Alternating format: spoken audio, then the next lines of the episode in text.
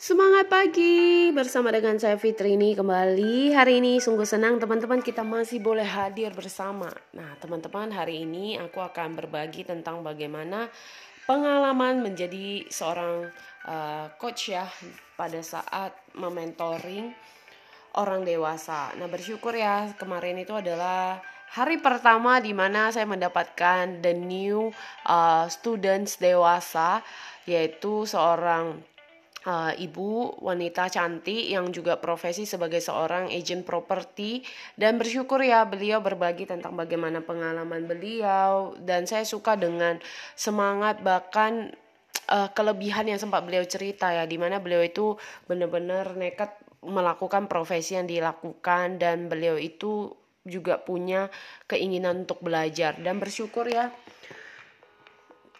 Saya bersyukur bahwa Tuhan memberikan saya kesempatan buat bisa membimbing orang bukan karena kehebatan saya tapi punya satu keinginan bukan hanya diri saya yang bisa diubahkan tapi hidup orang-orang juga bisa tampil lebih percaya diri dan mereka punya kapasitas itu sehingga mereka bisa gunakan juga menginspirasi orang. Jadi seperti kayak duplikasi gitu.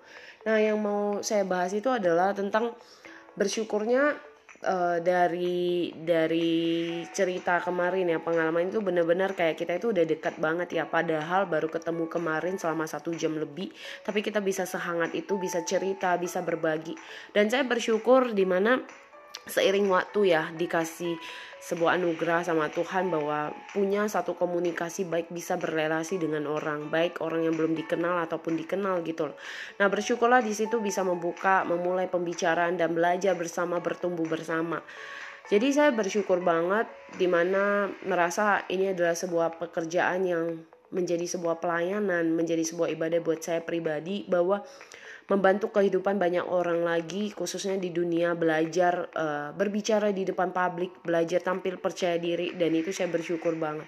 Hari ini yang mau saya ceritakan adalah teman-teman segala sesuatu itu bisa kita pelajari. Yang penting kita punya niat kemauan untuk mau belajar dan Lakukanlah apa pun yang mungkin saat ini dipercayakan oleh Tuhan buat kehidupan kita untuk bisa menginspirasi. Sekalipun dalam hal kecil bukan berarti kita terbatas, tapi kita dipercayakan untuk kita bisa lakukan sehingga kita bisa membuahkan hasil dan membentuk menjadi hal-hal uh, yang lebih besar lagi sehingga akan dipercayakan yang lebih besar lagi. Jadi mari teman-teman bukan untuk terus mengeluh atau melihat keadaan tapi teruslah belajar mengupgrade diri, mengasah diri menjadi pribadi yang lebih hebat yang bisa menginspirasi di mana pun berada. Karena dengan hal kecil itu kita bisa membantu kehidupan banyak orang. Semangat pagi, selamat berbagi.